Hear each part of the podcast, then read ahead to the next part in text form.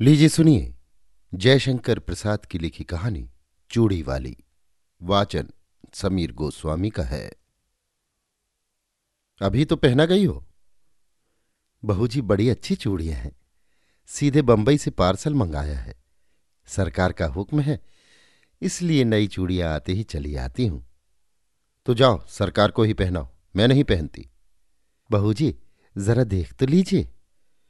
कहती मुस्कुराती हुई ढीठ चूड़ी वाली अपना बक्स खोलने लगी। वो पच्चीस वर्ष की एक गोरी छरहरी स्त्री थी। उसकी कलाई सचमुच चूड़ी पहनाने के लिए ढली थी। पान से लाल पतले पतले ओठ दो तीन वक्रताओं में अपना रहस्य छिपाए हुए थे। उन्हें देखने का मन करता। देखने पर उन सलोने अधरों से कुछ बुलवाने का जी चाहता है। बोलने पर हंसाने की इच्छा होती और उसी हँसी में शैशव का अलहड़पन, यौवन की तरावट और प्रौढ़ की सी गंभीरता बिजली के समान लड़ जाती।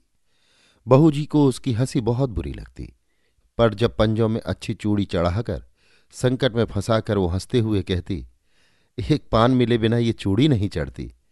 तब बहू जी को क्रोध के साथ हँसी आ जाती और उसकी तरल हँसी की तरी लेने में तन्मय हो जाती। कुछ ही दिनों से ये चूड़ी वाली आने लगी है। कभी कभी बिना बुलाए ही चली आती और ऐसे ढंग फैलाती कि बिना सरकार के आए निपटारा न होता। ये बहू जी को असह्य हो जाता। आज उसको चूड़ी फंसाते देख बहू जी झल्ला कर बोली, आजकल दुकान पर ग्राहक कम आते हैं क्या? बहू जी, आजकल खरीदने की धुन में हूँ, बेचती हूँ कम। इतना कहकर कई दर्जन चूड़ियाँ बाहर सजा दी। स्लीपरों के शब्द सुनाई पड़े। बहू जी ने कपड़े संभाले पर वो ढीठ चूड़ी वाली बालिकाओं के समान से टेढ़ा करके, ये जर्मनी की है, ये फ्रांसीसी है, ये जापानी है, कहती जाती थी। सरकार पीछे खड़े मुस्करा रहे थे। क्या रोज नई चूड़ियाँ पहनाने के लिए इन्हें हुक्म मिला है? बहू जी ने गर्व से पूछा। सरकार ने कहा, पहनो तो बुरा क्या है? बुरा तो कुछ नहीं, चूड़ी चढ़ाते हुए कलाई दुखती होगी।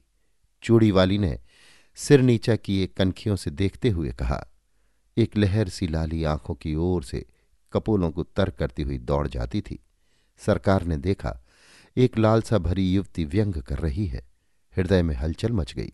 घबराकर बोले ऐसा है तो न पहने। भगवान करें रोज पहने। चूड़ी वाली आशीर्वाद देने के गंभीर स्वर में प्रोढ़ के समान बोली अच्छा तुम अभी जाओ। सरकार और चूड़ी वाली दोनों की ओर देखते हुए बहूजी ने झुंझलाकर कहा तो क्या मैं लौट जाऊँ? आप तो कहती थी ना कि सरकार को ही पहनाओ तो जरा उनसे पहनने के लिए कह दीजिए। निकल मेरे यहाँ से। कहते हुए बहू जी की आँखें तिलमिला उठी। सरकार धीरे से निकल गए। अपराधी के समान सर नीचा किए चूड़ी वाली अपनी चूड़ियाँ बटोर कर उठी। हृदय की धड़कन में अपनी रहस्यपूर्ण निश्वास छोड़ती हुई चली गई। चूड़ी वाली का नाम था विलासनी। वो नगर की एक प्रसिद्ध नर्तकी की कन्या थी। उसके रूप और संगीत कला की सुख्याति थी। वैभव भी कम न था। विलास और प्रमोद का पर्याप्त संभार मिलने पर भी उसे संतोष न था। हृदय में कोई अभाव खटकता था। वास्तव में उसकी मनोवृत्ति उसके व्यवसाय के प्रतिकूल थी। कुलवधु बनने की अभिलाषा हृदय में और दाम्पत्य सुख का स्वर्गीय स्वप्न उसकी आँखों में समाया था।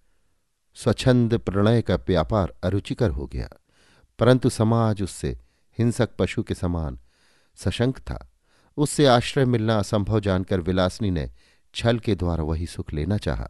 ये उसकी सरल आवश्यकता थी, क्योंकि अपने व्यवसाय में उसका प्रेम क्रय करने के लिए बहुत से लोग आते थे, पर विलासनी अपना हृदय खोलकर किसी से प्रेम न कर सकती थी। उन्हीं दिनों सरकार के रूप, यौवन और चारित्र ने उसे प्रलोभन दिया। नगर के समीप बाबू विजय कृष्ण की अपनी जमींदारी में बड़ी सुंदर अट्टालिका थी। वहीं रहते थे। उनके अनुचर और प्रजा उन्हें सरकार कहकर पुकारती थी। विलासनी की आँखें विजय कृष्ण पर गड़ गई। अपना चिर संचित मनोरथ पूरा करने के लिए वो कुछ दिनों के लिए चूड़ी वाली बन गई थी। सरकार चूड़ी वाली को जानते हुए भी अनजान बने रहे। अमीरी का एक कौतुक था, एक खिलवाड़ समझकर। उसके आने जाने में बाधा न देते। विलासनी के कलापूर्ण सौंदर्य ने जो कुछ प्रभाव उनके मन पर डाला था, उसके लिए उनके सुरुचिपूर्ण मन ने अच्छा बहाना खोज लिया था। वे सोचते बहू जी का कुलवधु अनोचित सौंदर्य और वैभव की मर्यादा देखकर चूड़ी वाली स्वयं पराजय स्वीकार कर लेगी और अपना निष्फल प्रयत्न छोड़ देगी। तब तक ये एक अच्छा मनोविनोद चल रहा है। चूड़ी वाली अपने कौतूहलपूर्ण कौशल में सफल न हो सकी थी। परंतु बहू जी के आज के दुर्व्यवहार ने प्रतिक्रिया उत्पन्न कर दी और चोट खाकर उसने सरकार को घायल कर दिया। अब सरकार प्रकाश स्वरूप से उसके यहाँ जाने लगे। विलास रजनी का प्रभात सी चूड़ी वाली के उपवन में कटता। कुल मर्यादा लोकलाज और जमींदारी सब एक और, और चूड़ी वाली अकेले। दालान में कुर्सियों पर सरकार और चूड़ी वाली बैठकर रात्रि जागरण का खेद मिटा रहे थे। पास ही अनार का वृक्ष था उसमें फूल खिले थे। एक बहुत छोटी सी काली चिड़िया उन फूलों में चोंच डालकर मकरंद पान करती और कुछ केसर खाती। फिर हृदय विमोहक कलनाद करती हुई उड़ जाती। सरकार बड़ी देर से कौतुक देख रहे थे। बोले, इसे पकड़कर पालतू बनाया जाए तो कैसा? हम्म ये फूल सूंघी है। पिंजरे में जी नहीं सकती। उसे फूलों का प्रदेश ही जिला सकता है। स्वर्ण पिंजर नहीं। उसे खाने के लिए फूलों की केसर का चारा और पीने के लिए मकरंद मदरा कौन जुटाएगा? पर इसकी सुंदर बोली संगीत कला की चरम सीमा है। वीड़ा में भी कोई कोई मीड़ ऐसी निकलती होगी। इसे अवश्य पकड़ना चाहिए। जिसमें बाधा नहीं, बंधन नहीं, जिसका सौंदर्य स्वच्छंद है, उस असाधारण प्राकृतिक कला का मूल्य क्या बंधन है? कुरुचि के द्वारा वो कलंकित भले ही हो जाए, परंतु पुरस्कृत नहीं हो सकती। उसे आप पिंजरे में बंद करके पुरस्कार देंगे या दंड? ये कहते हुए उसने विजय की एक व्यंग भरी मुस्कान छोड़ी। सरकार की उस वन विहंगम को पकड़ने की लालसा बलवती हो उठी। उन्होंने कहा, जाने भी दो, वो अच्छी कला नहीं जानती। प्रसंग बदल गया। नित्य का साधारण विनोदपूर्ण क्रम चला। चूड़ी वाली अपने अभ्यास के अनुसार समझती कि यदि बहू जी की अपार प्रणय संपत्ति में से कुछ अंश मैं भी लेती हूँ तो हानि क्या? परंतु बहू जी को अपने प्रणय के एकाधिपत्य पर पूर्ण विश्वास था। वो निष्क्रिय प्रतिरोध करने लगी। राजे क्षमा के भयानक आक्रमण से वो घुलने लगी और सरकार वन विहंगनी विलासनी को स्वायत्त करने में दत्तचित्त हुए। रोगी की शुश्रूषा और सेवा में कोई कमी न थी, परंतु एक बड़े मुकदमे में सरकार का उधर सर्वस्वांत हुआ, इधर बहू जी चल बसी। चूड़ीवाली ने समझा कि उसकी पूर्ण विजय हुई, पर बात कुछ दूसरी थी। विजय कृष्ण का वो एक विनोद था। जब सब कुछ चला गया, तब विनोद लेकर क्या होगा? एक दिन चूड़ी वाली से छुट्टी मांगी। उसने कहा, कमी किस बात की है? मैं तुम्हारी ही हूँ, और सब विभव भी तुम्हारा है। विजय कृष्ण ने कहा, मैं वैश्या की दी हुई जीविका से पेट पालने में असमर्थ हूँ। चूड़ी वाली बिलखने लगी। विनय किया रोई, गिड़गिड़ाई, पर विजय कृष्ण चले ही गए। वो सोचने लगी कि अपना व्यापार और विजय की गृहस्थी बिगाड़कर जो सुख खरीदा था, उसका कोई मूल्य नहीं। मैं कुलवधु होने के उपयुक्त नहीं। क्या समाज के पास इसका कोई प्रतिकार नहीं? इतनी तपस्या और इतना स्वार्थ त्याग व्यर्थ है? परंतु विलास ने यह न जानती थी कि स्त्री और पुरुष संबंधी समस्त अंतिम निर्णय करने में समाज कितना ही उदार क्यों न हो। दोनों पक्षों को सर्वथा संतुष्ट नहीं कर सका और न कर सकने की आशा है। ये रहस्य सृष्टि को उलझा रखने की कुंजी है। विलासनी ने बहुत सोच समझकर अपनी जीवनचर्या बदल डाली। सरकार से मिली हुई जो कुछ संपत्ति थी, उसे बेचकर पास ही के एक गाँव में खेती करने के लिए भूमि लेकर आदर्श हिंदू ग्रस्त की सी तपस्या करने में अपना बिखरा हुआ मन उसने लगा दिया। उसके कच्चे मकान के पास एक विशाल वटवृक्ष और निर्मल जल का सरोवर था। वहीं बैठकर चूड़ी वाली ने पथिकों की सेवा करने का संकल्प किया। थोड़े ही दिनों में अच्छी खेती होने लगी और अन्न से उसका घर भरा रहने लगा। भिखारियों को अन्न देकर उन्हें खिला देने में उसे अकथनीय सुख मिलता। धीरे धीरे दिन ढलने लगा।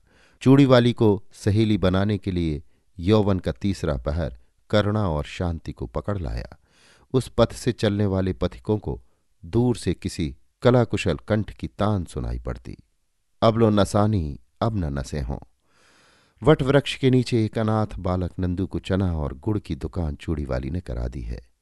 जिन पथिकों के पास पैसे न होते, उनका मूल्य वो स्वयं देकर नंदू की दुकान में घाटा न होने देती और पथिक भी विश्राम किए बिना उस तालाब से न जाता। कुछ ही दिनों में चूड़ी वाली का तालाब विख्यात हो गया। संध्या हो चली थी। पखेरुओं का बसेरे की ओर लौटने का कोलाहल मचा और वट वृक्ष में चहल पहल हो गई। चूड़ी वाली चरनी के पास खड़ी बैलों को देख रही थी। दालान में दीपक जल रहा था। अंधकार उसके घर और मन में बरजोरी घुस रहा था। कोलाहल शून्य जीवन में भी चूड़ी वाली को शांति मिली, ऐसा विश्वास नहीं होता था। पास ही उसकी पिंडुलियों से सिर रगड़ता हुआ कलुआ दुम हिला रहा था। सुखिया उसके लिए घर में से कुछ खाने को ले आई थी, पर कलुआ उधर न देखकर अपनी स्वामनी से स्नेह जता रहा था। चूड़ीवाली ने हँसते हुए कहा, चल, तेरा दुलार हो चुका। जा, खा ले। चूड़ीवाली ने मन में सोचा, कंगाल मनुष्य स्नेह के लिए क्यों भीख माँगता है? वो स्वयं नहीं करता। नहीं तो तृण विरुद्ध तथा पशु पक्षी भी तो स्नेह के लिए प्रस्तुत हैं। इतने में नंदू ने आकर कहा, माँ, एक बटोही बहुत थका हुआ अभी आया है। भूख के मारे वो जैसे शिथिल हो गया है। तूने क्यों नहीं दे दिया? लेता भी नहीं। कहता है, तू बड़ा गरीब लड़का है, तुझसे न लूँगा।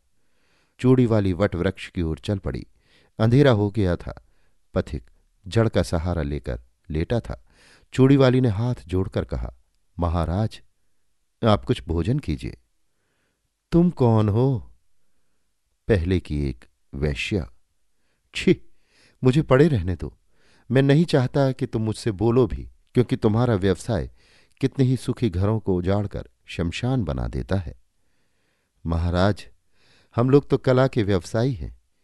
ये अपराध कला का मूल्य लगाने वालों की कुरुचि और कुत्सित इच्छा का है।